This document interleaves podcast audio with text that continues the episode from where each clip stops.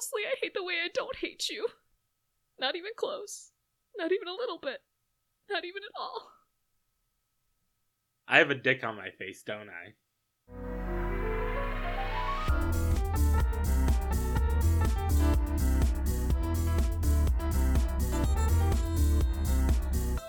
Welcome to Avant Bard, a podcast where two theater nerds explore the highest highs and the lowest lows of works inspired by that upstart crow himself. William Shakespeare. I'm Megan Charlo, and I use she, her pronouns. My name is Matthew James Marquez. I use he, him pronouns. And today we are obviously talking about that hit film, 10 Things I Hate About You.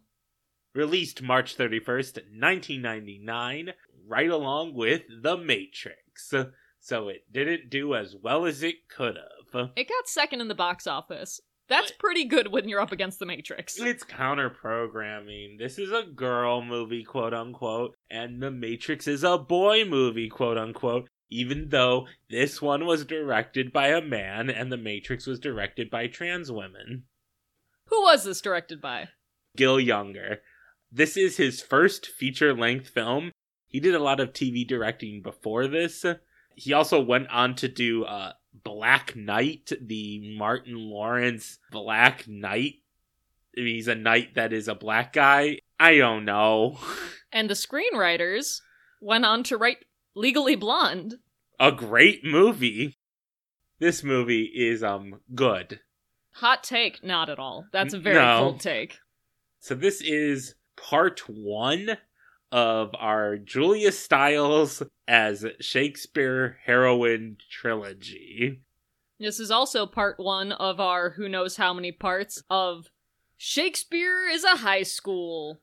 Yes. This movie is based off of the play Taming of the Shrew by William Shakespeare. I'm shocked. What? As this is the first of many of these that are to come, Marquez, why are so many Shakespeare plays modernized to be high school Okay. dramas? I love this trope of Shakespeare as teen comedy. It's my favorite. I love all of them. Basically, Shakespeare has a couple of main themes that he likes to explore in his plays and in the comedies especially. He likes to explore young lovers pushing back against the society that they're living in. And they will usually enter a forest of some kind in which their identities are mixed up or they love one person and love another person or everything's just muddled. And they come out of the forest back into society changed in some way and they most of the time change society as well by doing so. This i believe is reflected in the teen romantic comedy in that it's a lot of very strong powerful emotions. Teenagers they're coming into their own in terms of being humans so they have a lot of chaos energy that allows for high intense everything is important every slight is revenge worthy every love is eternal. They just feel a lot of feelings. And that's what happens in shakespeare comedies. There's a lot of feelings there. I think also in addition teen comedies lend themselves well to tropes both character and story beats. So a lot of shakespeare comedies have a lot of the same beats in terms of just like oh this is what happens then this happens next teen comedies have the same there's always a huge party where something big happens in either the beginning or the middle of the movie and the prom is always the end goal of everything that happens shakespeare comedies have servants and fools well those are more like your nerds and your AV club members. Yes. There is a lot of standard clickiness in high school movies that you know, I I don't know, I don't want to go into like a whole commedia dell'arte comparison here, but you could go down that route as well. But here's my thing. You're talking about comedies. Yeah. Taming of the Shrew, a comedy is not. Or is it? It's a comedy. Do you want to get into Taming of the Shrew? We can Well, get thi- into Taming of the Shrew. I think Shrew. we should in case people are into this movie and haven't actually read the source material. Those lucky souls. You don't need to read this play to watch this movie and enjoy it. In fact, actually, no, I enjoy the movie more knowing how much worse it could Oh. have been. 10 Things I Hate About You is the best adaptation of Taming of the Shrew and also is the only good one that I've seen. So, as you know from the film, Taming of the Shrew is about two sisters. The youngest one can't get married until the oldest one gets married. Obviously, it's changed to dating. And the oldest one is a bitch, apparently, and the youngest one is a saint, apparently. And some guys convince a guy to marry her for money so that they can marry the youngest one. Basically, all you need to know about the plot. It's very different. I'd just like to say, I hate this play. I think it sucks. Shakespeare people are supposed to. It seems like Taming of the Shrew because it's more well known than some other works. And like, Cat is an amazing character to play. Yes, Yes, for an actress, that's an awesome role. It doesn't mean that she's a good person. And it definitely doesn't mean that Petruchio's a good person. Marquez has a lot of feelings that he actually wrote down, so I'm gonna let him talk about the play. Just know that I would love to play Cat someday, and I would never want to be in a production of Taming of the Shrew. That's fair and just. So the editing is problematic. In order to make the play watchable, you have to break the play over your knee and change everything, which you can do. That's fine. So I think this play is good for an academic discussion if you want to talk about how Shakespeare deals with feminism in his time. But if you wanted to perform it for money, Entertainment. entertainment, I think that you should just find a different play to do because Petruchio forces Kat to submit to his whims by starving her, abusing her, and forcing her to say that something that is a lie is true. So a lot of people want to interpret this play as, well, in the end, maybe they tame each other. The problem is, Petruchio gets to act exactly the same no matter what. There's nothing that Kat says that makes Petruchio subservient or have them on an equal footing. Not once is there a moment like that. You know, you can point to a few lines in which they talk about how the whole world sucks, so why don't you and me just like deal with it? But there's still a power imbalance there. There's always going to be a power imbalance when he is a man in this society and she is a woman. And at the end of the day, even if she winks at that final scene, because there's the last scene where she comes in and she has a speech about how she's happy to serve her husband. And a lot of productions will just have her wink, like, I don't really mean it. Well, A, there's no wink in Shakespeare. You can interpret it how you want, you can always adapt it how you want, but it's just a kind of gross ending. And even if you like try to fix it, it's still again, you'd have to change so much in order to make it feel perfectly good. But it's not called the not taming of the shrew. It's called the taming of the shrew. And you know what 10 things that I hate about you is? It's a rewrite of the end. So it's like that's why I like it best as an adaptation because it says fuck you to that ending and to basically Petruchio's entire character. I'm going to bring a little history into this right now when it comes to the original source of taming.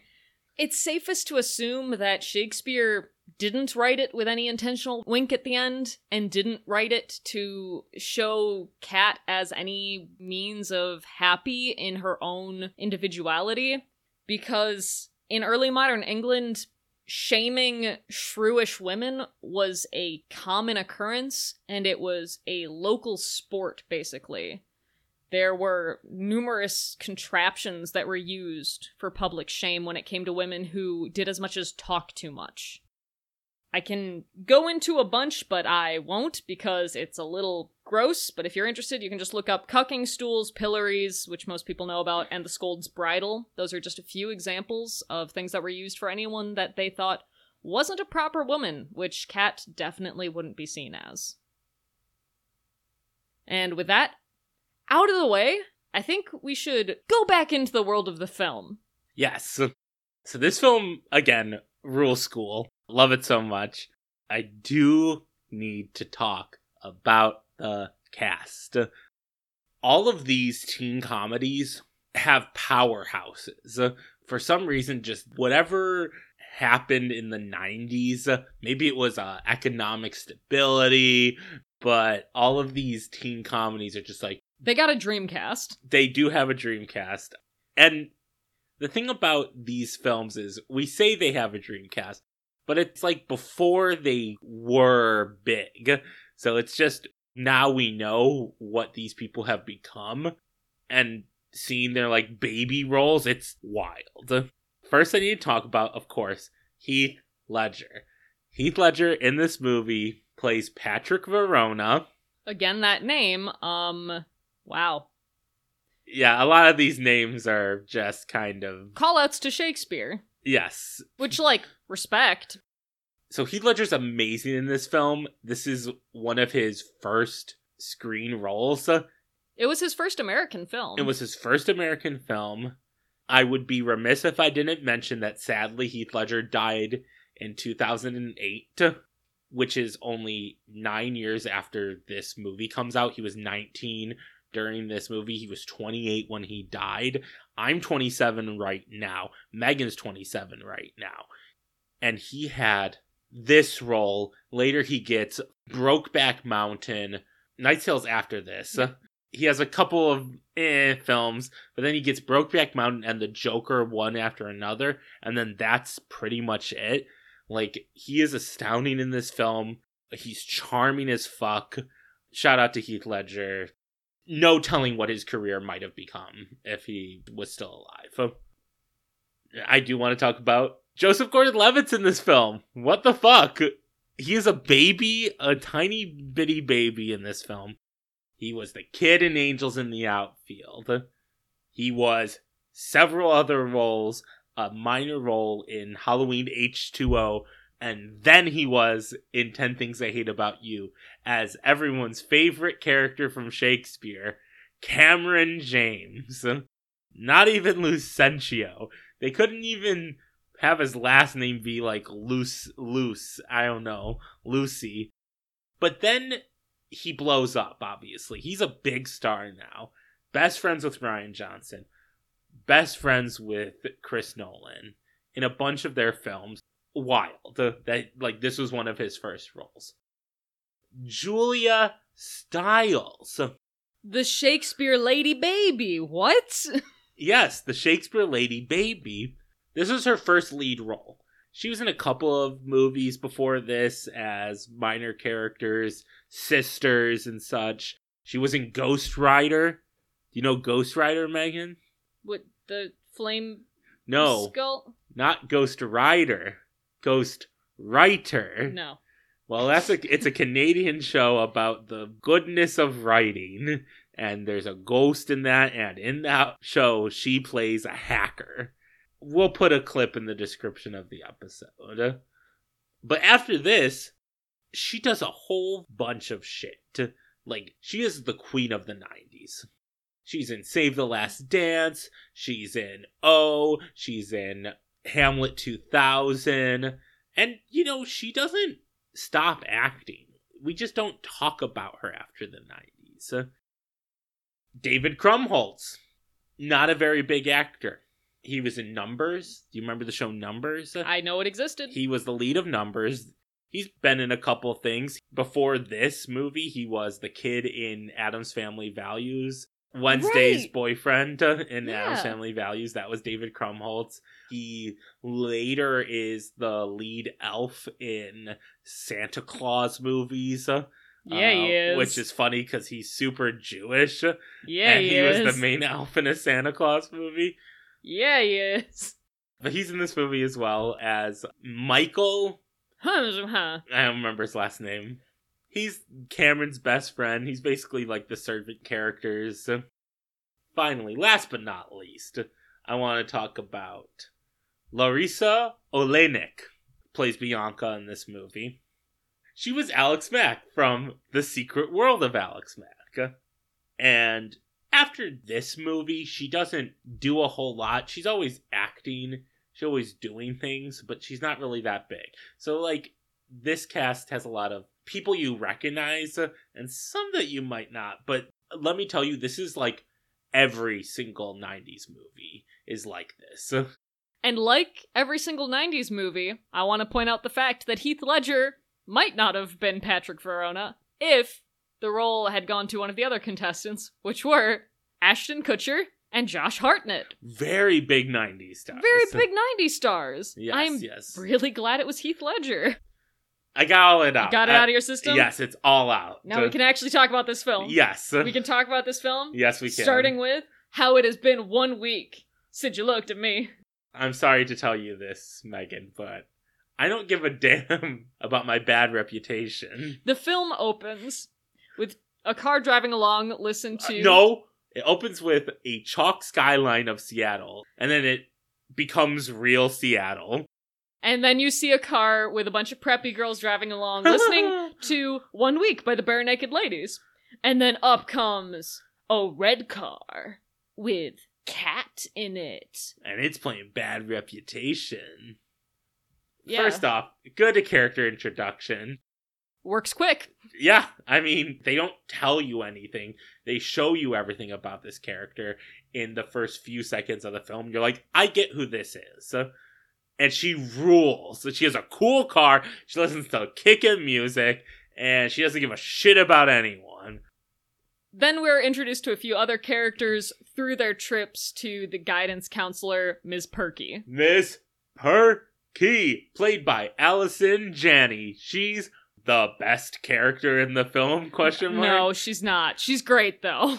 so basically she is Allison Janney just doing her thing being a wonderful character actress as Allison Janney always is. So we first meet Cameron, who's a son of a military guy transferred to many different schools. Basically Miss Perky just gives him the lowdown that this is the same as any other school and she openly swears in front of him. Just every single line that she says has the perfect inflection. Go watch Miss Perky. Even if Megan doesn't agree that she is the best character in the film, Megan can at least hopefully agree with me that there should be more of her in the film. I'm not sure because I think that the little sprinklings we get are perfect and we don't want to overdo it on the Miss Perky. I we could- get her erotic novel writing, we get her swears, we get her scoot. Scoot! After he leaves. Yes, yes, we meet Patrick Verona. Ooh, what a bad boy who just moved back into town and showed his bratwurst to a Lunch lunch lady like it was a penis. Weird attention to This movie has a lot of attention to genitalia and sexual parts of bodies of teenagers with the staff. like Shakespeare. Well, well, not. What? I mean, not the with the staff. What I mean is a lot of attention to sexual reproductive organs and like things standing in for them. What I don't get is Miss Perky then changes her erotic novel to include bratwurst, which is not a sexy reference to a penis. no, she just has some issues where she picks up anything she hears and writes it on down. Cameron gets shown around the school a bit. He By Michael, by Michael, David Krumholtz. David Krumholtz, who is his servant character. Yes, and he introduces him to the cliques in the high school. That totally makes sense. I need to talk about the cliques. The coffee people, there's the white Rastafarians who he says think that they're black. How? Why? What? I'm sorry, but can we move on to the next group that he introduces that are in Yes. every high school, Yes. including mine? Yes, yes, yes. The Cowboys? The Cowboys. Uh, the closest thing they've come to a cow is McDonald's. That's a line from the movie. yeah, it's bad. Yeah. What the fuck? Why are there cowboys? I don't know, Megan. None of these groups have anything to do with the taming of the shrew. I will bring us back to our main topic by saying that. Yes, this has nothing to do with. But continuing on that topic, This scene includes a direct quote from the play. Yes, so Bianca and her friend Chastity, played by Gabrielle Union, who is too good for this movie. Sorry. I'm erasing that. Sorry. She deserves more lines in this movie. But then Cameron sees Bianca and falls immediately in love with her. And he looks to her with Michael at his side and says, I burn, I pine, I perish. Which is a direct quote. Good one of the only ones in the film. I like it. You like when it's a direct quote? It's one of the few ones that you can pull off. There are a lot of lines that you could not say a high school kid would ever say, and one, be liked, and two, be living. So he thinks that she's great. And then it cuts to her and her friend having a conversation. And what they say is I know you can be overwhelmed, and I know you can be underwhelmed, but can you ever just be whelmed? And Chastity replies, I think you can in Europe. Oh.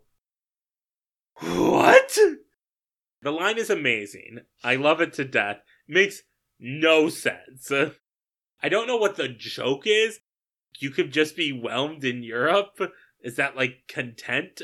I don't think it matters so much that they don't know the intricacies of just being whelmed, but they are fully aware of the difference between love and like. Oh, yes, because Bianca likes her Skechers, but she loves her Prada backpack. But I love my Skechers. That's because you don't have a Prada backpack. oh. Great line. So, this movie has great random lines in it, just like little gems tucked in. It's a very quotable movie. And maybe one of those quotes is from Shakespeare. One or two. And in this scene, we learn that there's no point in Cameron trying to date Bianca because she and her sister aren't allowed to date anyone. Yes. And that's the end of that scene. Yeah.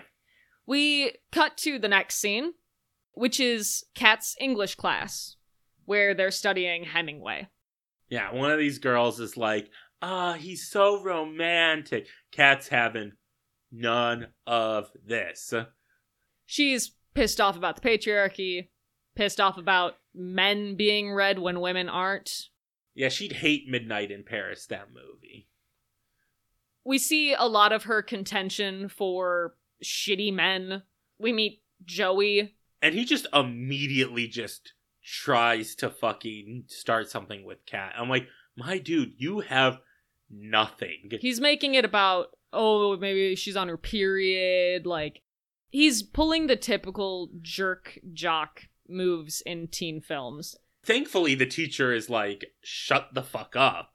Mr. Morgan, I think Mr. Morgan is. Mr. Morgan is an incredible, incredible character who, as much as we agree with Kat that, hey, maybe women authors should be read as well, Mr. Morgan's like, hey, what about black authors? What about anything? And Agreed. agreed. And he also doesn't give a shit about anything that Joey's saying or anyone like this. But I want to point out a really great line that Kat says, which is, I guess in this society, being male and an asshole makes you worthy of our time. Which is true. In this time, in our time, And in 1999. in the 90s, and in Shakespeare's time. Yeah, all of them.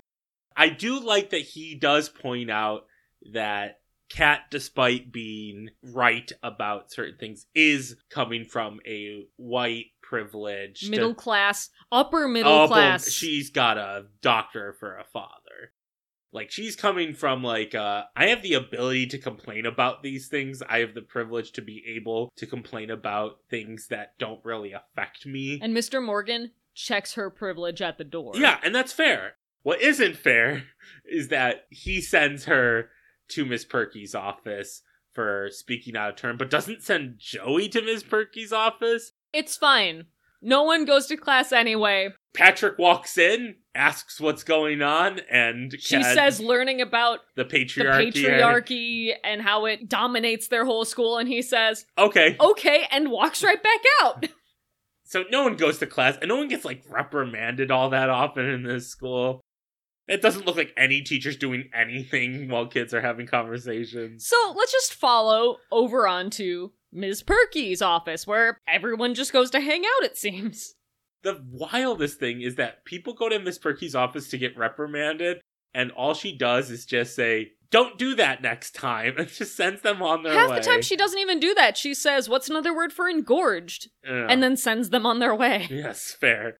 This also has another one of my favorite lines in which Miss Perky says, People seem to find you somewhat Tempestuous. heinous bitch is the word used most often.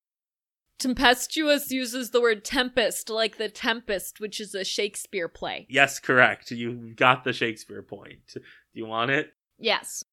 I wanted this to be kind of a through line in the episode. We see here that Miss Perky basically just tells Kat, just be nicer, try not to be so combative, and then you'll get along, which sucks. It really is not helpful. Welcome to being a woman Yes. throughout all time. What Kat wants really is just for people to respect her and her ideas.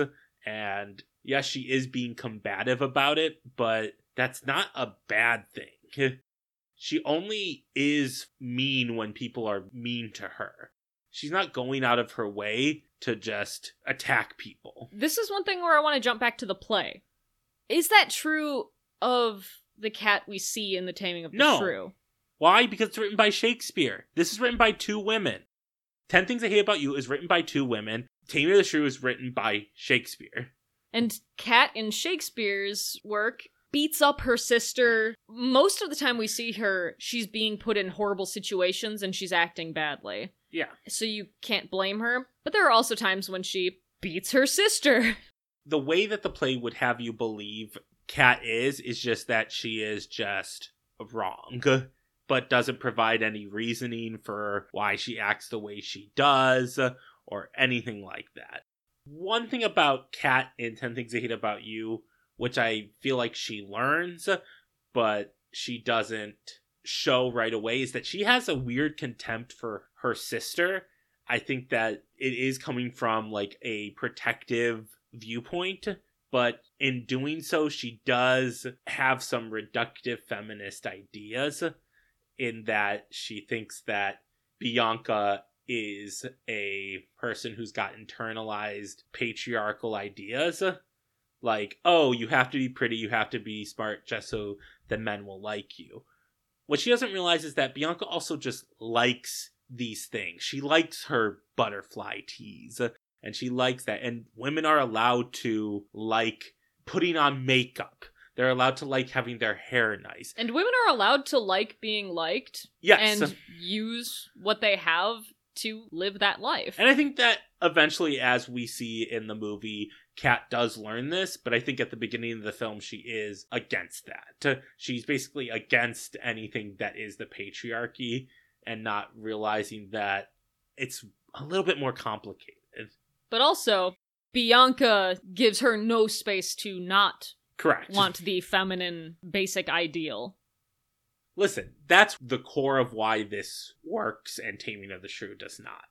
Because it's about the two sisters trying to understand each other and their own perspectives. Yes, and you know, feminism in the 90s, I think that this play deals a lot with that, like the third wave of feminism. Feminism is better in the 1990s than the 1600s? Correct. In the next scene, we find out that Bianca needs a French tutor, and Cameron's gonna take that place. Yo, that's a thing, straight from the play. Oh, oh, look at that.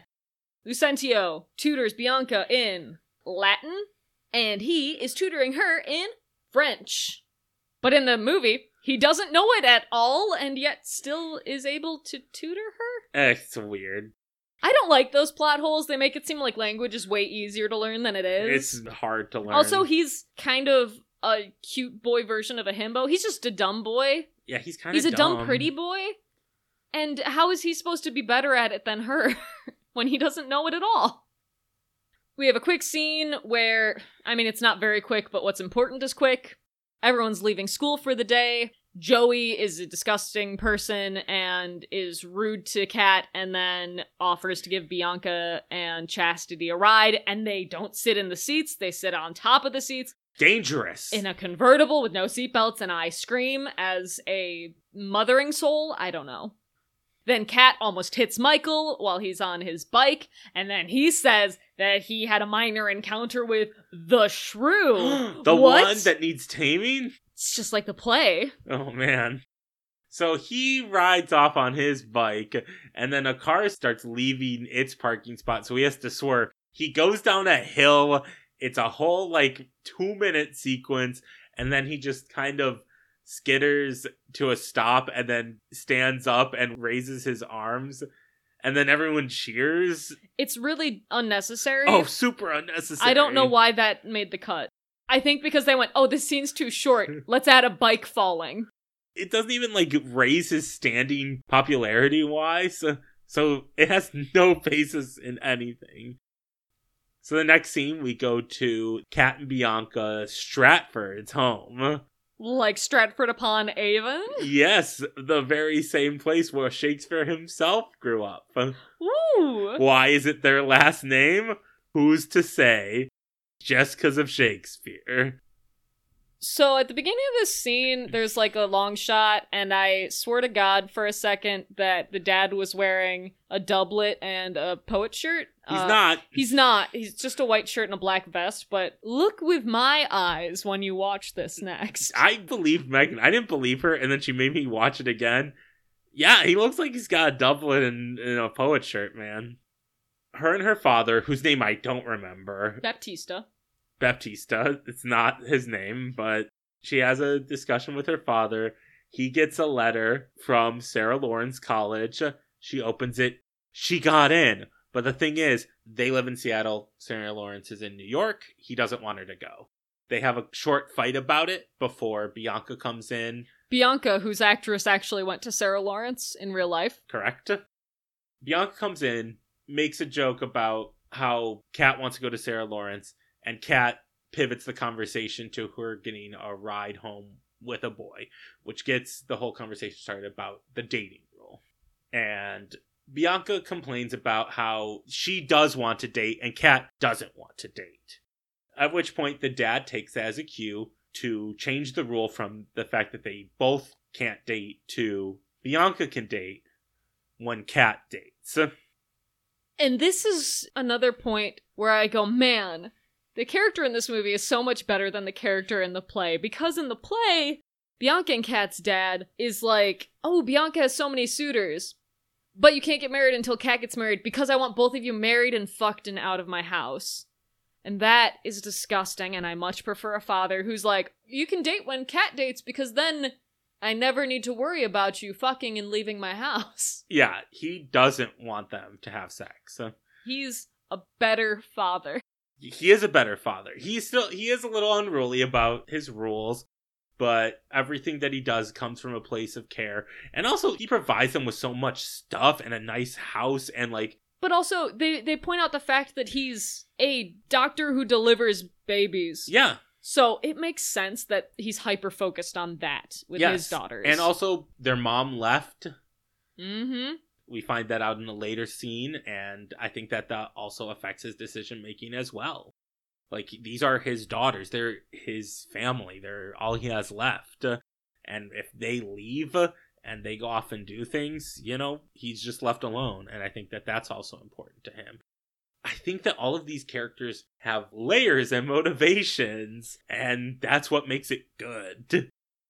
We also get to see the sisters doing some legit sister things of making fun of each other and just kind of mocking the way that the other talks. Yes. And that's much better than tying each other up and beating each other. yeah, that's much better than that, Megan. I agree. Good point, Megan. Hot take, I know.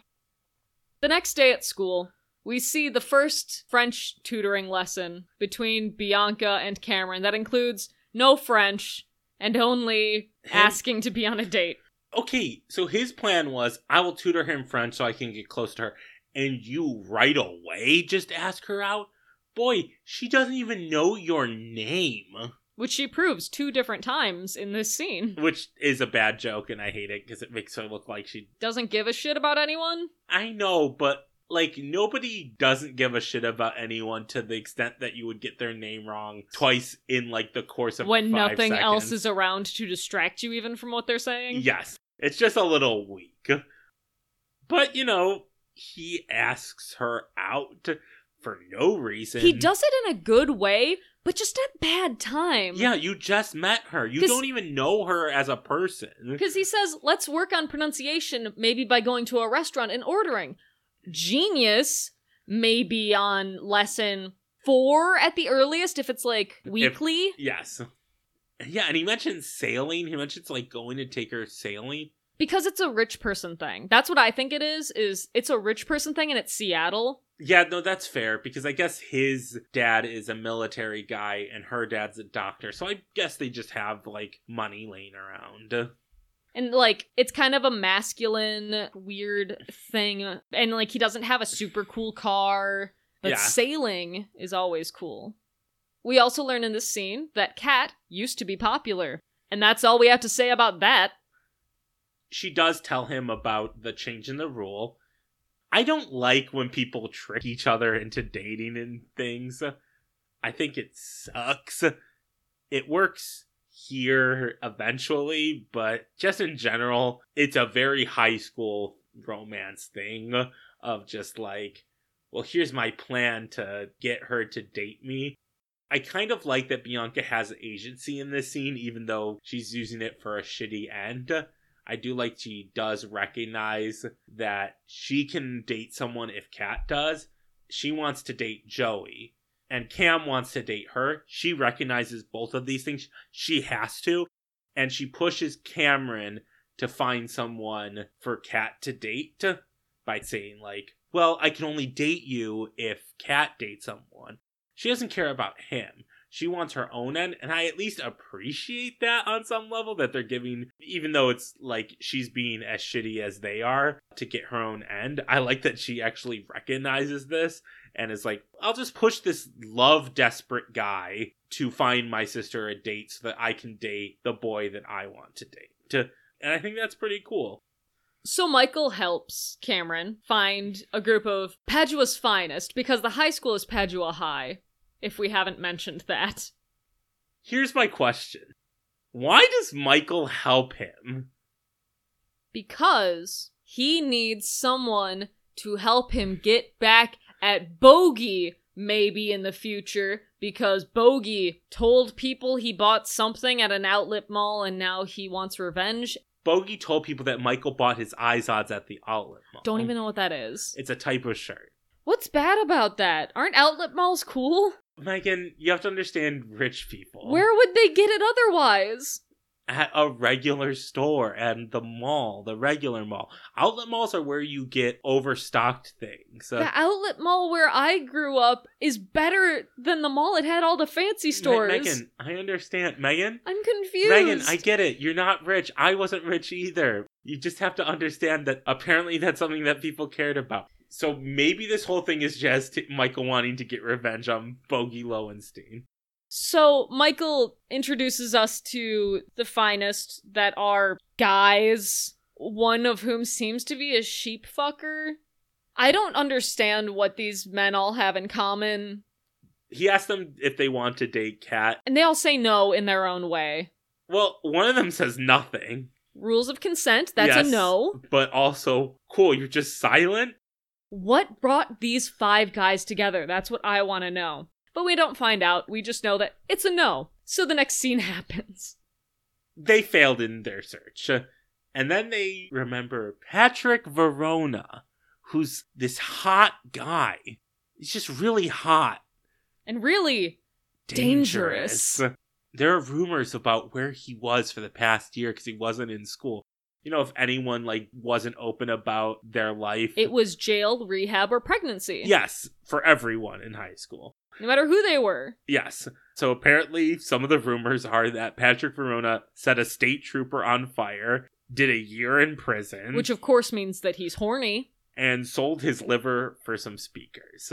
And we also see that he just takes out a switchblade and stabs a, a Dissection frog. dissection frog. in the center of it. He obviously doesn't give a shit about any of this. And then he lights a cigarette in class. Yeah, he turns on the the Bunsen, Bunsen, burner. burner. and he puts his fingers through the flame and then he lights a cigarette that's in his mouth. He doesn't just light it on the thing and then put it in his mouth. He has it in his mouth. You have long locks. Don't Yeah. put that near fire. And then we see the best character in the I will agree with you on this. Okay.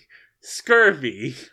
Scurvy is the silent punk looking bald kid who stands next to Patrick in most of his scenes. In other words, Grumio, yes. who talks a lot in Taming of the Shrew. So there's really no connection here. One of the things he does is he puts out the cigarette because obviously that's a dangerous thing. it's dangerous and you're gonna get in trouble, man. And he gives him like a little look, like, come on. And, and like this is a character who looks like how you think Patrick would look. Because here's the thing: they say all these things about Patrick, but like the most he has is a slightly tight-fitting gray shirt and jeans, and he doesn't look dangerous at all. He looks His- like a beautiful man. his hair is long. oh, that's the reason why. And he's Australian. They're all criminals. They're all criminals.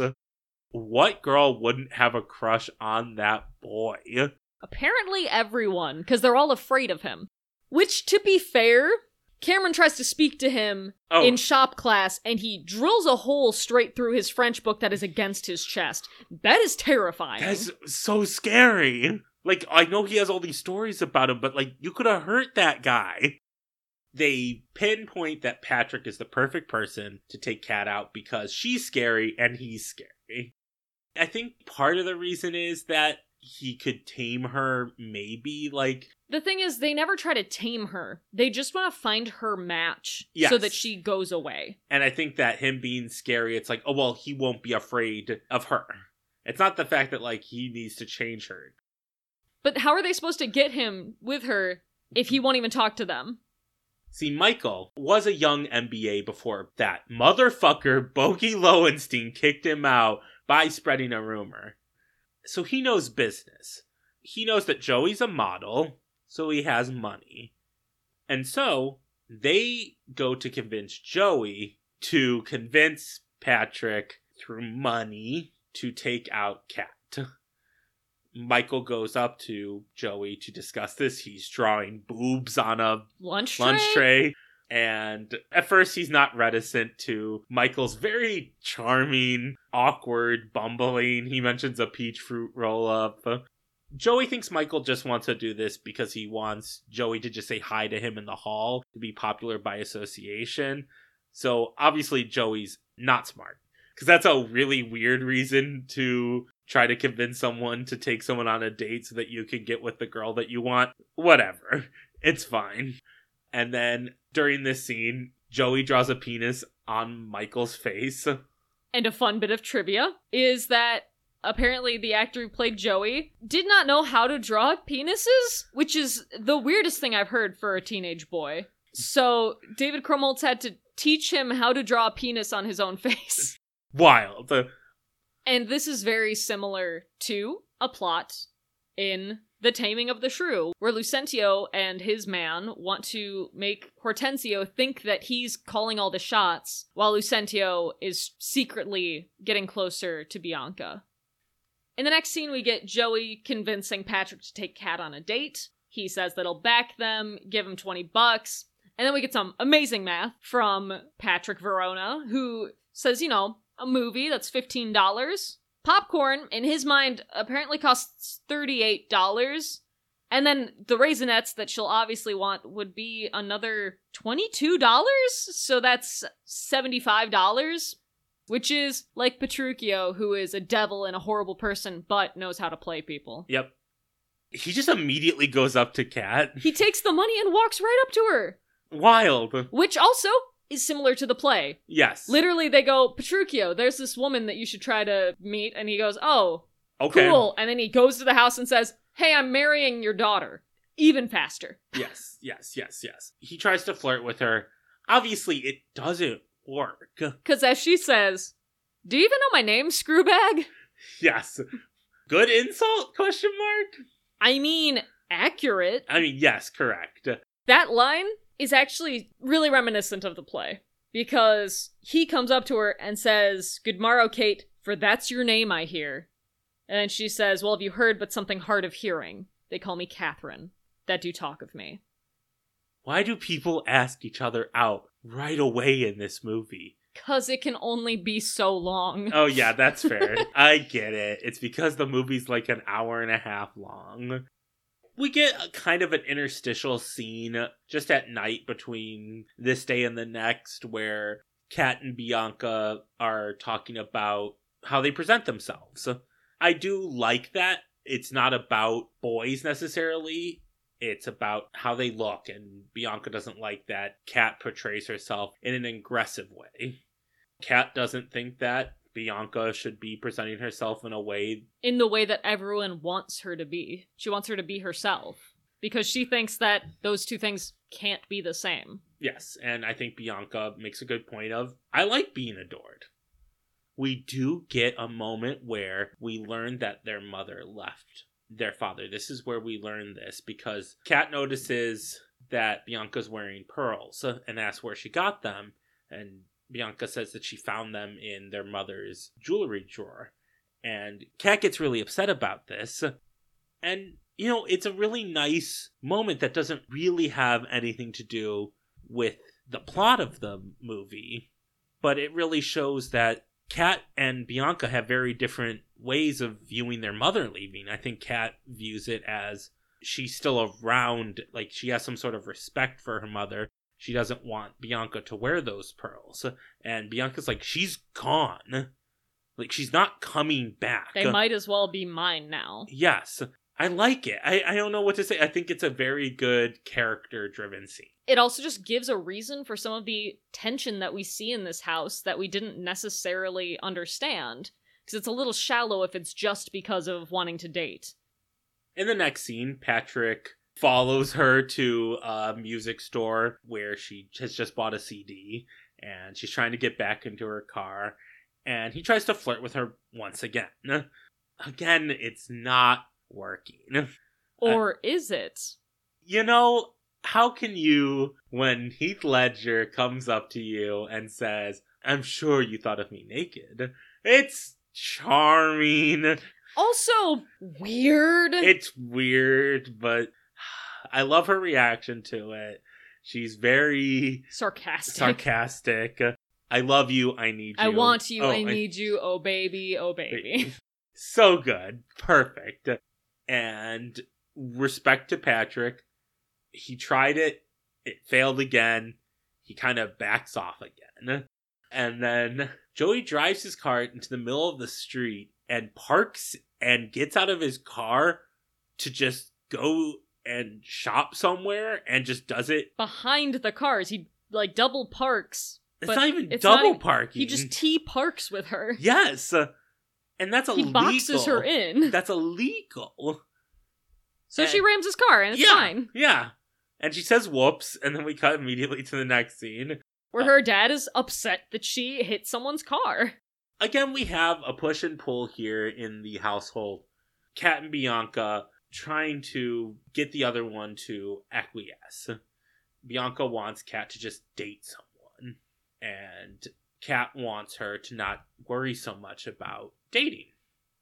We also get more of Kat and her father just kind of bashing heads over her desire to go to Sarah Lawrence and really, in general, her desire to stand up to him and not just be his little girl. Yes. I love that the conversations end so abruptly because he has to go to work. It feels like these conversations aren't huge shouting matches or things that actually like really hurt them. I feel like these are just family members that love each other and that it's like we'll talk about this disagreement later. I have to go do something. They don't take it with them. But at the same time, I think it still festers, so there's still tension it's not anger necessarily, With but there's other. still tension. And then the next time that they see each other, they don't have time to bring up the other thing because something else has come up because everyone's teenagers and life is and always da- happening. And their dad's a doctor, so he's always busy. Next scene, Patrick requests that dates now cost a hundred dollars from Joey. Yeah, rightfully so. He can't get her to go on a date with him. That's it. That's it's a lot more work, so he wants to be better compensated. Which is like a weird parallel of in Taming, Kat and Bianca's father is obsessed with who can bring the most money. Yes. And this is a weird, similar take on that. So I think that because of the fact that Patrick hasn't been successful, this plan isn't working. We need to work harder on it. And so the boys, Cameron and Michael, go to Patrick and say that they're going to try to help him woo Kat, find out what she likes in order to mold Patrick into a man that Kat would go on a date with. In the way of doing that, they plan to hijack Bogey Lowenstein's party that's all for MBAs and make it a crazy high school party with beer and rowdiness. At the same time, that will obviously get back at him for that terrible, terrible rumor he spread about Michael in the very beginning of the movie. Payoff. We also get a very short scene of Joey showing two of his modeling pictures to Bianca. I think the white one looks best, just like Bianca does. I think that his black shirted one looks best. I do like, however, that she says it makes him look more pensive. And he says, Damn, I was going for thoughtful. And she does get a look as though she's starting to see that he's an idiot. yeah, I was going to say the cracks in his armor. And he's not really someone that she wants to date. She starts to kind of lose that interest.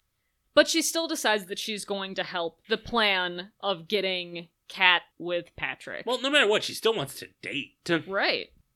Her and Cameron have a discussion going over that she doesn't like smoking and she likes pretty boys is the two things that she offers to Cameron right away. But they need to do a little bit more research in order to properly get Patrick knowledgeable about her likes. So they go into her room. Yeah. The second they walk in, it becomes apparent there's a lot of stuff she likes, guys. Also, she rides around in her car listening to Riot Girl music. You don't think that maybe, just maybe, she likes female led bands and female authors. She mentioned Sylvia Plath twice by this point. The fact that her sister doesn't know what her likes are is wild. Even if like I didn't like my siblings, I still knew what they were into. Because what? Do you not pay attention to the music that your sibling listens to probably too loud at night? And so when they go into her room, she's got posters all over her bedroom wall. You've never been into your sister's bedroom? If Bianca had said, man, there's stuff all over her walls, the second you walk in there, I'm sure we'll learn a lot, or that'll tell you all you need to know, I'd be much more okay with this whole scene. Also, she makes a weird statement about black underwear. She says if a girl has black underwear, it means she wants to have sex because she wants someone to see her in the black underwear. Maybe she just likes black underwear.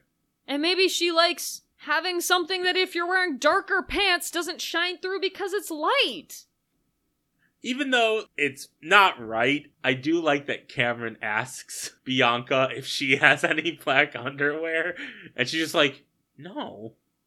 She also has a picture of Jared Leto, which in the 90s makes a lot of sense. Fair. I understand it. My so called life. He's beautiful in but also now it sucks because he's a weirdo creep with a cult. Moving on.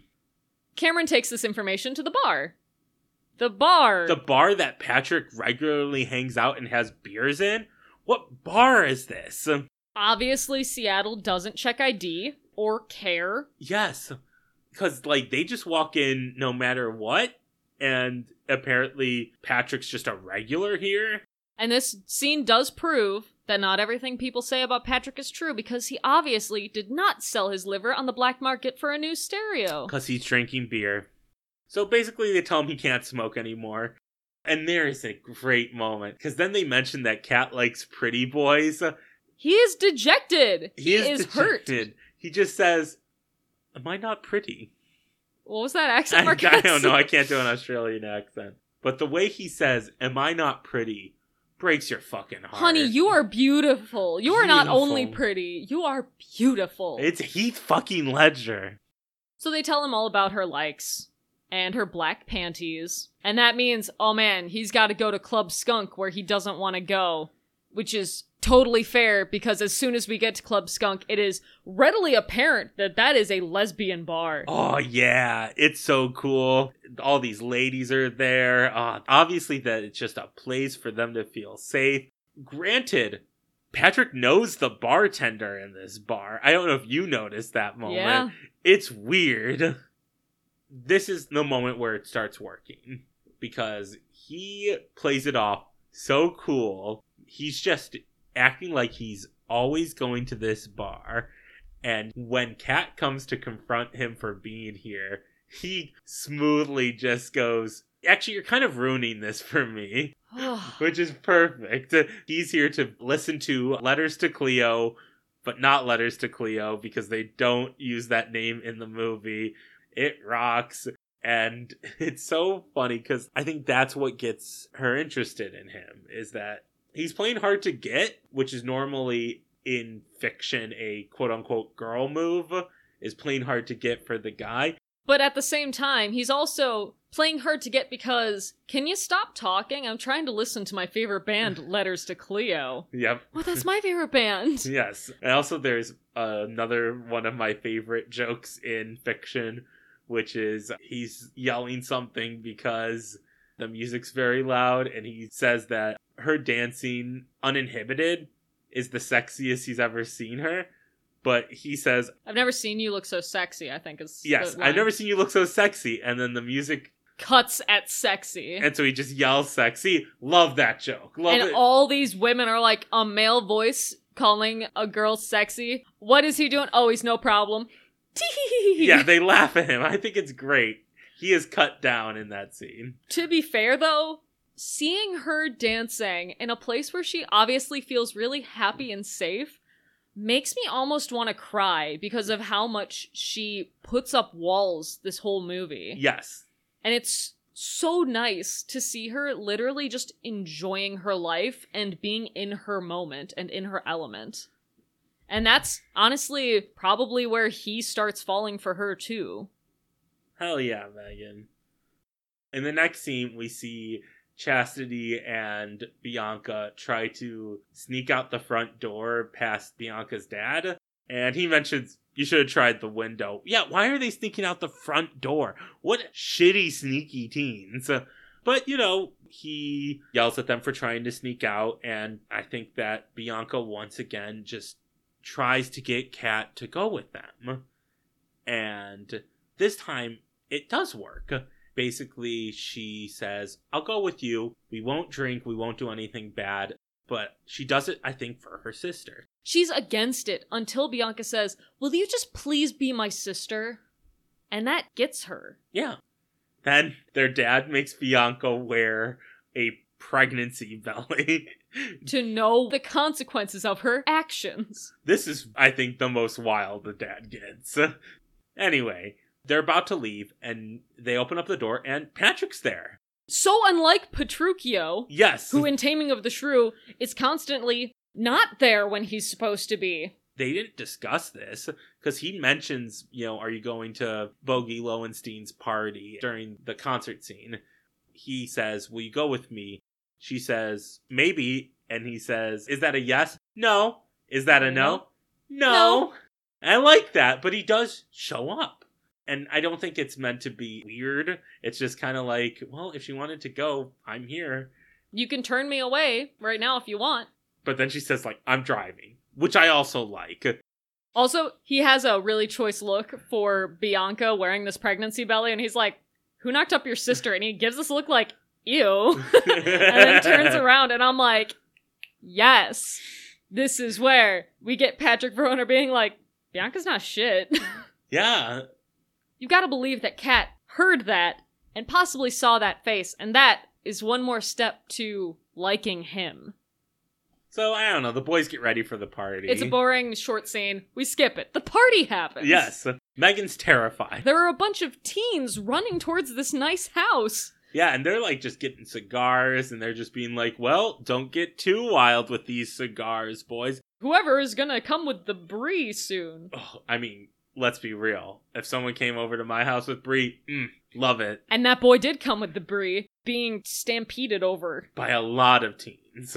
And they just kind of like set up the party for them and bring the beer, even though the flyer. And the speakers? Yeah, even though the flyer said free beer. So they just basically made this party, which is not how this would work. Yeah, it would be a bunch of teens being like, woo, and showing up and being like, where's everything? And they'd be like, not here, leave. And they'd be like, this sucks, and leave. Yeah. It's okay. We'll forgive the movie for this. Everyone shows up. Immediately, Joey yells at Kat that he's going to sleep with her sister and that there's nothing that she can do about it. Huh, what an asshole. Which causes her to start drinking. Which is a bad decision. I get it. You're stressed. You're stressed, you're sick of your walls not being enough. So you say, fine, fuck it. I'll take them all down. Yep. Cameron goes up to Bianca expecting that they'll like hang out at this party and he'll express himself romantically towards her and then Joey comes down the stairs. And invites her upstairs. Yeah, and she hangs out with him and Cameron's heartbroken. And then Bianca hangs out with Joey for a little bit. Finds out he's a dumb, self absorbed idiot. Yes, and then a fight happens and Joey goes fight and then he abandons her to go watch this random two guys fighting. Meanwhile, Kat is drinking way too much. Patrick is trying to slow her down, and she's like, fuck you. Don't try to control me. I'm making my own decision. Like, I'm trying to do what everyone wants me to do. I'm trying to be a teen. Yes. And she, like, pushes him away and just keeps going. Yes, and she like gets up on the table, starts dancing. She ditches him like Petruchio ditches Cat. Yes. And Joey thinks, oh, he's all impressed with her. Everyone's disgusting and cheering her on and like, Ooh. and then she hits her head on the chandelier and just falls. And thankfully, Patrick's there to guide her outside. and Bianca looks absolutely like abhorred watching this happen. Yes. Joey invites Bianca and Chastity to an after party. Bianca says no. Chastity kind of betrays her friend here and says, You had your chance with Joey. I'm going to take my shot. And I think that Bianca's sad that her friend is leaving her, but at this point, she does not want to be with Joey anymore. I think also it's a really great moment for her to completely cut him. You don't have to worry about this anymore because he is now possibly with your friend and you are out of the picture. Not to mention that Bianca has every chance to prove Kat and her father right in that she'll make a mistake, she'll act out, and she doesn't get drunk. She maybe has one drink. It's not clear if she's drinking like Diet Coke or something. She just has like a can. So it might be a beer, it might be something else, but she doesn't get wild. She doesn't hook up with Joey. So like she is being a good person. She's doing what they asked her to, where Kat is now not. And I think that's a very good moment. She is the only one, I think, at the party who's really seen everything that's happening. And she goes after Cameron and recognizes that he really did care about her and goes after him. And he just kind of is really dejected. But he does offer to drive her home. But we have to cut back to Before that, before that with Kat and Patrick. This is Patrick realizing that Kat is drunk, A, and B, that she has hit her head and might have a concussion.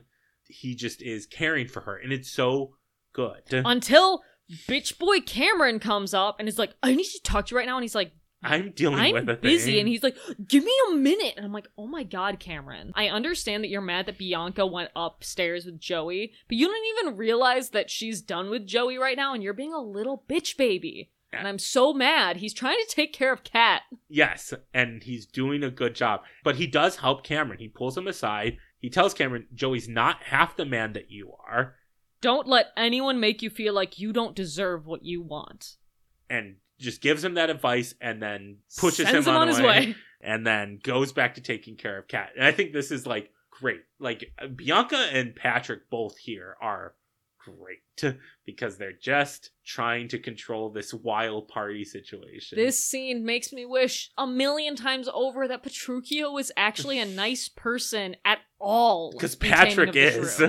Because then we have a scene where they sit outside and they just have a nice conversation. She starts falling asleep. He slaps her awake, but gently. Yeah. She notices he has green in his eyes. and then she vomits. And he doesn't even hold back her hair. Okay, that's the one point against Patrick Verona is that he doesn't hold back her hair because she's got long hair. But otherwise, what a gentleman. So then later in the night, there are two car scenes that happen. One between Patrick and Kat, and one between Cameron and Bianca.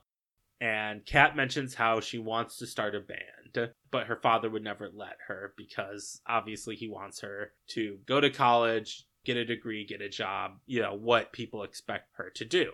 And Patrick tells her that you should go for it. You should do it. If you want to do it, if you think you're going to be good, then you should do it. They also bond over disliking how Bianca's been acting. Yes, because she's been acting pretty bad. Tonight is an exception, but they don't know that. They weren't paying attention to her tonight. They were drinking or taking care of a drunk person. you know, they connect, and I really think that Kat's finally really feeling feelings for Patrick. He did take care of her. He's been talking to her. He's actually listening to her and not just trying to get with her. And I think that that's the moment that she realizes, and she goes in for a kiss. And Patrick does not kiss her. Because he's a good boy and she's a dumb drunk bitch and she gets mad. Yeah, she gets mad at him. From her perspective, I get it because she's feeling like I finally opened up to someone and they didn't want to kiss me. She doesn't get the context of, well, you're drunk, your breath smells like vomit. Girl, you can't give consent right now. Yeah, and he recognizes And he that. accepts that and will not push that. I think it's great that they show Patrick as somebody who drinks beer, who like smokes or like he has vices, and then honestly, when it comes down to it, he is a responsible adult. And a respectful adult. Yes. What bothers me is she gets all in a huff and I'm like, guys, you should just like communicate I know. right after, like the next day, and they take a while and it makes me mad. Yeah. But she runs off because she's upset because she opened up and he rejected her according to her. And then we go to another car, also talking about rejection and emotions. Basically, Cameron just flat out tells Bianca that she played with him, which she did. She played with his heart and she was being very selfish and making it all about her. I don't like bringing up, like, well, women played with your emotions. But she literally played with his emotions in order to get something that she thought she wanted and ignored his feelings. And then she didn't even treat him like a friend at the party. No. That's where the line is very clearly crossed. You should be more considerate of others' feelings. Yes. When they're not doing anything wrong. But I think the good thing is she admits this. She doesn't defend herself. She just says, yes, uh, I was being selfish. And I think that's great. But then it's weird for me because he talks about how much he stood up for her, and that's the moment that she goes, Oh, I kiss you. Yes. And I'm like, yo, that's still kind of selfish. Maybe you should communicate with him more and, like, actually apologize. yeah, it's a little weird. It's a little muddied. But they kiss. Good for them. I mean, I care more about them than Bianca and Lucentio in the yes. books, Bianca has more of a character here. everyone does. Yeah. At least more of a soul. So, after all this drama, we have to return to school life. And we get a little English class bit where Mr. Morgan raps part of a sonnet, and it's fun. And then he gives them an assignment to rewrite that sonnet In your own words. in their own words. And Kat raises her hand and asks a legitimate question, which is, do you want this in iambic pentameter? And then he starts thinking that she's just fucking with him for saying that she likes it because she's usually all up in arms about everything that he suggests. So then he ends up sending her to Miss Perky's. He also does say Shakespeare may be a dead white guy, but he knows his shit, which is true and basically encapsulates our podcast. The scene is short and is followed by a scene of characters we don't really know. It's a girl who Kat is friends with, is friends with, but we don't really even know her name. excuse you, it's Mandella. She is obsessed with Shakespeare. They're involved. Yeah, that's weird. It's weird. Um. uh, she carries around a complete works with her in the movie. You can see it if you look closely. It's a big volume with the gold foiling on the pages. And Michael has decided that he will woo this woman. Not yet. Yes, he has. Not yet. No, he has. Here's my problem with the scene because they make it obvious that this is the scene where he decides to because he quotes Shakespeare at her in Well- a romantic way, except for what he quotes at her. First off, the reason he's doing it is because he wants to know what Kat's thinking about Patrick right now after the party. That's the reason why he starts talking to her. That's why he walks up to her. But Yes. the second that she's like, "Oh, I'm a big nerd," he gets a nerd boner Oh, yes. and goes, "Oh, wait, this can be two things." And so he, as many people keep doing in these adaptations and stage plays and things that we see, uses, of course, a perfect quote for romance because it's not like there are actual romantic quotes that Shakespeare wrote. So he circles her while saying, Who could refrain that had a heart to love and in that heart courage to make his love known? I don't know if you know Shakespeare, but uh, that little ditty's from Macbeth. Well, she says it's from Macbeth. Yeah, she does say it's from Macbeth. Uh, but what she should have said is, "That's from Macbeth." When Macbeth has just killed the king and his guards, and then is trying to explain why he murdered the king's guards in the middle of the night. Yeah. I don't want to make love to anyone who thinks that's romantic.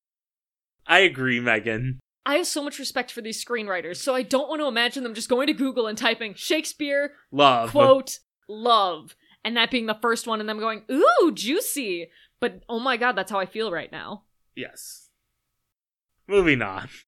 We cut to, again, the football field, and Michael comes to Patrick and Cameron with the information that Kat fucking hates Patrick right now. Cameron mentions how he's back on with the plan because Bianca kissed him, so. It's a pretty short scene where they're just like man we're screwed. And then kat kicks a soccer ball in their direction violently and it's like ooh scene over. Yep. the next scene prom's coming up. Mandella is holding her copy of the complete works and she and kat aren't gonna go to prom Because they're making a statement against the patriarchy. And that's it. That's that scene. Good for them. The next scene is another short scene, again on the field, and Well- Bianca is practicing archery, Yep. as you do in high school. And Joey comes up to her and says that he's going to take her to prom. As she shoots a man with an arrow. She's distracted. It's obvious also that she has decided that she doesn't like Joey anymore, but Joey is way too into himself and this plan that he doesn't recognize that she's not into him anymore. The next scene is really good. Okay, well, the beginning of the scene is not great. Patrick is like, I'm done with this game. And then Joey's like, What about $300 for the prom? And he's like, Thanks for the money, man. But then the scene continues on to show Patrick once again following Kat as she's doing things that she likes, going to the bookstore, going to the music store. But instead of coming up behind her and saying something, he just lets her be. And you can tell that she like notices sometimes that someone's there, but by the time that she looks, he's stopped. He's no longer going to be a thorn in her side. He's letting her be. Yep. I mean, he does confront her in the bookstore. It's much less of an invasion of privacy, No. at least in that place. No, yeah, he's just kind of he wants to talk to her and she's not having any of it. And he realizes that he needs a big gesture. He needs to express himself. Which leads to You're just too good to be true. I can't take my eyes off of you. You'd feel like heaven to touch. I wanna hold you so much. So Megan really likes the big gesture At scene. long Oh, last, love has arrived. I'm, I'm sorry. and I thank God I'm alive. so You're Patrick pays too good to be true. he pays the band uh, to play the song and then goes up to the booth in order to turn on the Can't take my eyes off of you. the PA system while Kat is in soccer practice slash gym, and then he does a big gesture and sings a song in front of anyone.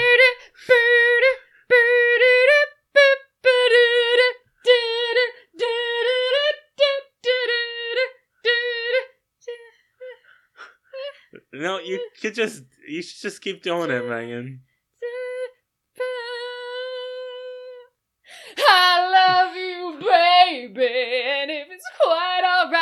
Need you, baby, to warm the lonely night. I love you, baby. Trust in me when I say, Oh, pretty Oh, okay, I thought you were done. baby, don't bring me down, I pray, oh, pretty baby. Now that I've found you, stay and let me love you, baby. Let me love you. Oh, when they close up on Heath Ledger, oh, when they close up on Heath Ledger, heart breaks. So I mean, He is a little pitchy, well, okay, but also that makes it genuine. yes, it makes it real. And he's running away from the security guard. He guys. smacks on the butt, and Kat's laughing, and all the girls are like, "Who is that guy?" yeah, it's so Ugh. good. It is so pure. It is. Here's what I'll connect it to. In Taming of the Shrew, there is a scene where Petruchio shows up in the most ridiculous outfit ever. But the reason he does that is to say fuck you to Societal norms. societal norms. Here, he makes a fool of himself for her. And I think that that's a beautiful gesture.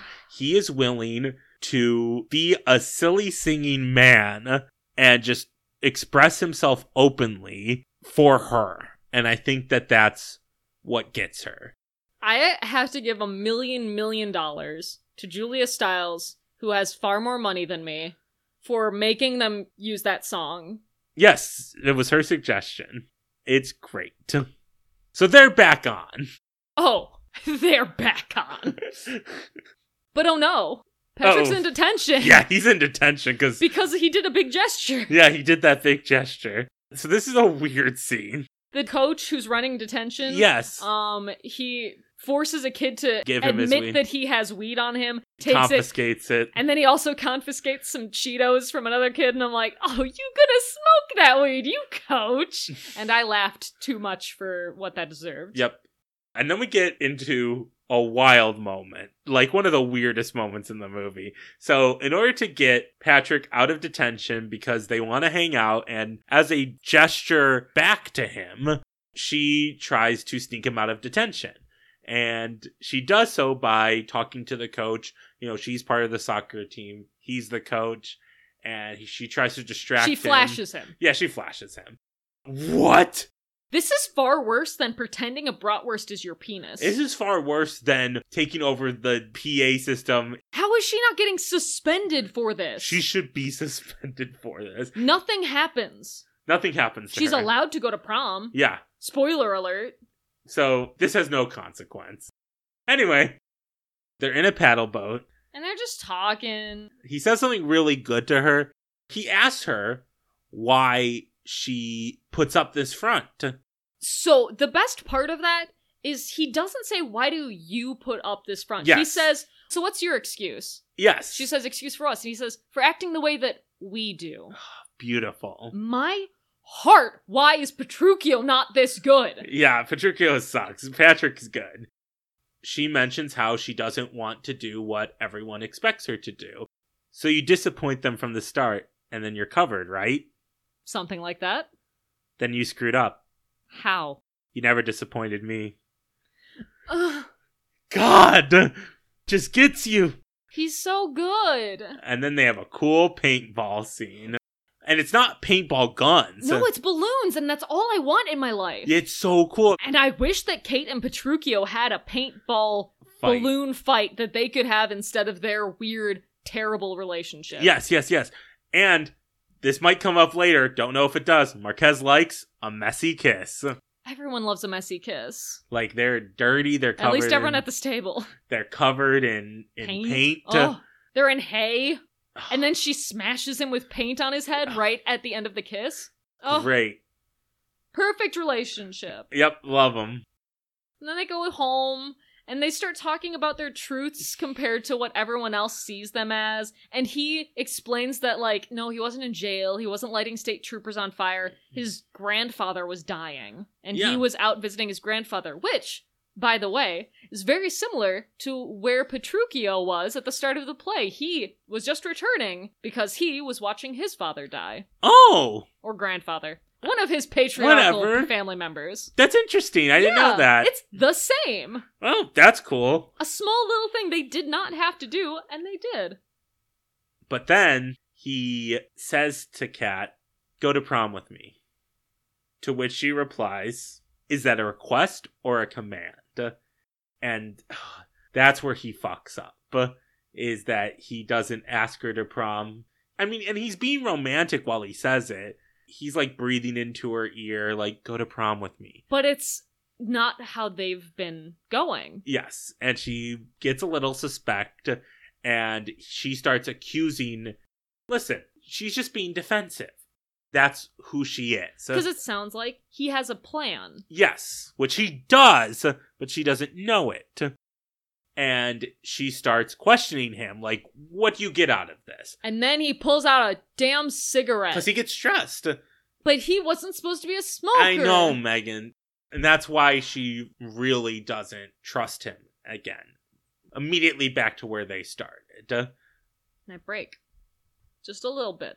Yep. But it's okay because the next scene, Michael, who I kept referring to as William in my notes, does a beautiful thing and he asks Mandella to the prom by putting a costume in her locker, and a note that is from William Shakespeare.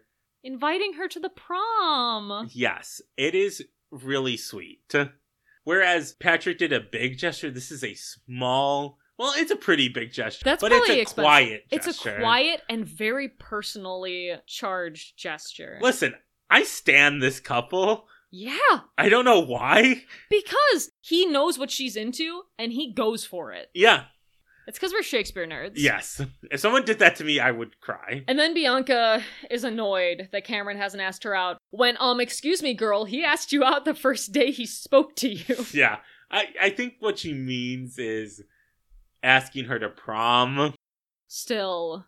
Because of course like she's a sophomore so she can't just go to prom But so he's a senior, yeah i don't know megan i think he's a senior but he's not in Kat's classes, and every senior that we know is in Kat's class. yeah i don't know megan it's weird they don't really bring it up The next scene is super short. It shows that Mr. Stratford tries really hard to be hip and down with the lingo of the kids. He calls Dawson's Creek Dawson's River. It's very timely. It's short and it's bumbling. yeah it's basically just so that bianca can once again state i want to go to prom anyway moving on oh yeah so then we cut from that scene to a random ad for the real world basically because we go to her room and she's like being sad on her bed Marquez, do we need to talk about the real world? did they need to talk about the real world megan no so i get to mention it and now you have. okay so Kat comes on. in. so kat comes in and she recognizes that her sister's upset so they have a heart to heart. And we find out that when Kat was popular, she dated Joey gasp in the ninth grade. gasp And even more gasp, they fucked. Yeah they did and she didn't like it And it was just because everyone else was doing it, and she was doing what she thought she was supposed to do, and what everyone expected of her. And it happened right after mom left, is what she says. So this is like, we know all about Kat now. This is why she's the way she is. She just had a tough beginning of high school. and she tries to explain that she acts how she does to Bianca's because she doesn't want Bianca to go through the same thing, especially with the same sleazeball. And Bianca mentions, I'm not going to make the same mistakes. I'm smart. You got to trust me. And like Marquez alluded to before, her trying to defend Bianca is keeping Bianca from experiencing her life and being a teen. I mean, maybe you got to make mistakes. That's how Kat learned. It's like a very heartfelt moment of just like, you gotta let me make my own mistakes. But I'm smart and I you gotta trust that I am. What I like about this is we don't see Kat coming to this decision. We don't see her say, I'm gonna go to prom and you get to go too. She sees her sister outside sitting, being sad, and then we cut to the night of the prom. Cameron shows up. He's a very nice boy, very polite, talks to her dad, Tries to shake his hand. and he's like, You can't go to prom. Kat's not going, and Kat is going to prom. Kat actually leaves for prom before Yes. he shows up, and she's like, "Bye, I'm going to prom," and he's like, "Haha, very funny." So she goes to prom with Patrick. Bianca goes to prom with Cameron. And then Joey shows up. Just like Hortensio. What a fool. Yep. And I love this moment because Dr. Stratford opens up the door. Joey's like, I'm here to pick up your daughter Bianca. And he just closes the door on his face without a word. And it's great. So, prom. There's a super sweet look between Bianca and Kat that's so nice because they're both just like, oh, hey. And this is where I'm like, "Ah, nice. You guys are friends and sisters. Yeah. Unlike some people who are sisters in a play that I read. I also just like that Kat sees Cameron and just kind of goes, Oh, yeah, she's like, much better choice. yeah, that's not Joey Donner. It's almost like a moment where she's like, You listened to me. But she didn't have to. She made that choice herself before she even knew about Joey and her sister's past. Yep, so everything's great right now. Yeah. And then Mandella comes in in her dress looking for her secret admirer. And Kat laughs and points up on the stage. And on the stage, we see Michael. Megan, I'm going to let you go off now. My name is Megan Charlo. And when I was in college, I was the costumer for a Shakespeare company. And my mother has been a costumer and seamstress for my entire life. And I have nothing but respect for Tessa or whoever did the costumes for this, but I'm sorry, I'm not even going to look up your name because of the disservice you have done me with these two costumes. Buddy, Michael, you did a great job picking a dress for her. That works for Shakespeare time. Actually, it really doesn't. Um, it works for being worn as an old time thing in a Shakespeare play where they're pretending to be older. So, like, his costume looks like it's a dialed down version of like a late 17th century menswear, while hers is like 14th century. And if they're trying to be a couple, bitch has been dead for hundreds of years before you were even born, bucko. So you did a good job uh, knowing that she likes Shakespeare and quoting a non-romantic moment of a non-romantic play to her, and um, then buying a costume for her and yourself that one don't match each other and two aren't Shakespeare's time.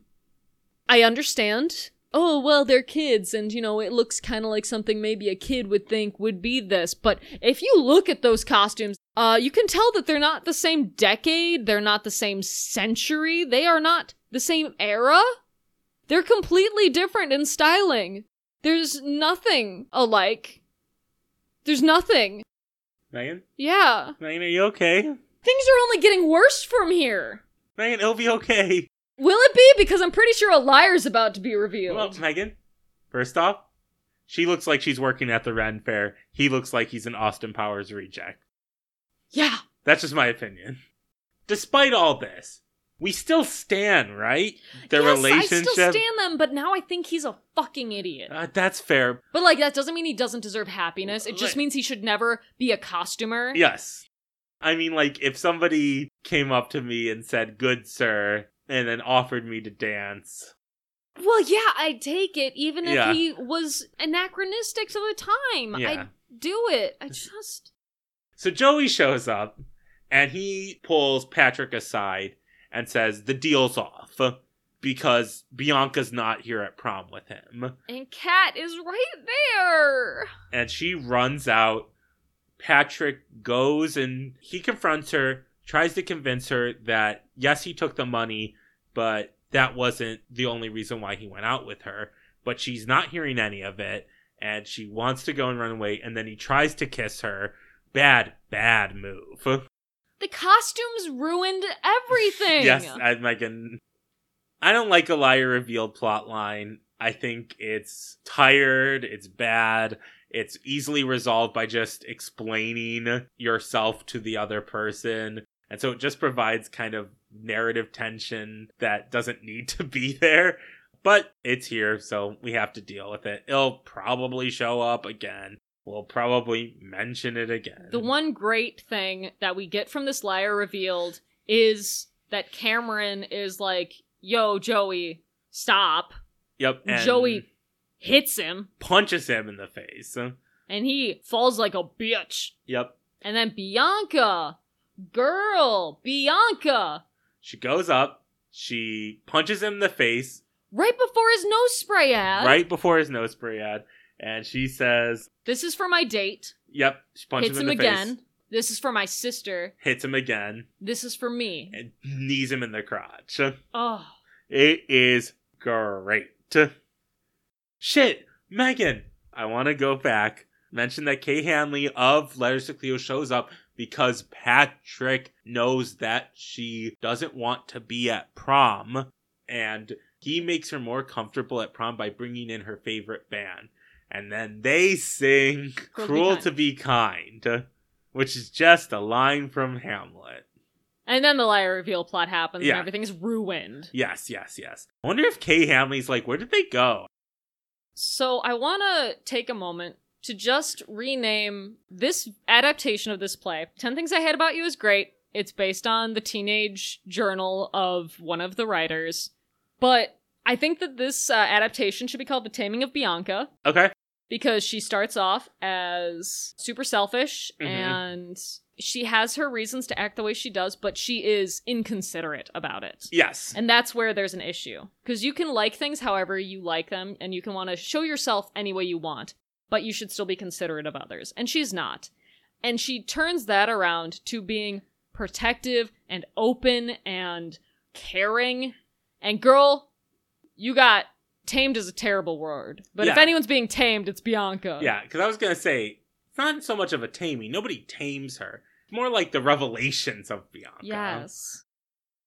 It is in some ways she is the one that grows the most out of this. Oh, she absolutely is. And then the next scene, she's off. She's gonna go sailing. She's happy. Her story is resolved. Uh, She's also trying to get her sister to feel good about the shitty thing that was done to her. She's like inviting her to sail with her and Cameron. there's a really great moment of growth and like actual communication between Dr. Stratford and Kat, where Kat's like, What's the matter? Upset that I rubbed off on her about Bianca? And he's like, No, impressed. And it's like, God. Then he mentions how he was worried about Bianca growing up because when they were little, they would always ask him for help with things. And as time went on, they started to ask him for help less and less.